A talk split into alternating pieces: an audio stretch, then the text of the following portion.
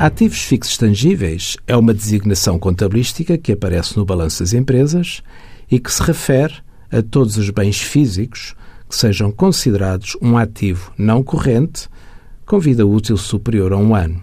Imóveis, terrenos, máquinas, viaturas, equipamentos, entre outros. Mandam também as regras contabilísticas que todos os ativos fixos tangíveis tenham de ser anualmente depreciados em função da sua vida útil, por forma a que o balanço espelhe o desgaste natural ou obsolescência dos ativos.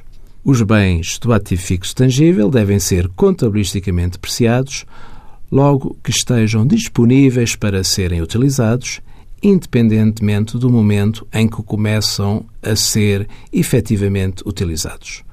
Um equipamento industrial, por exemplo, mesmo que esteja parado, deve ser depreciado. A depreciação contabilística dos bens do ativo fixo tangível é uma obrigação e não uma opção.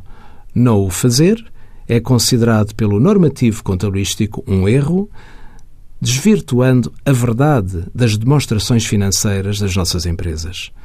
Envie as suas dúvidas para conselhofiscal.tsf.occ.pt.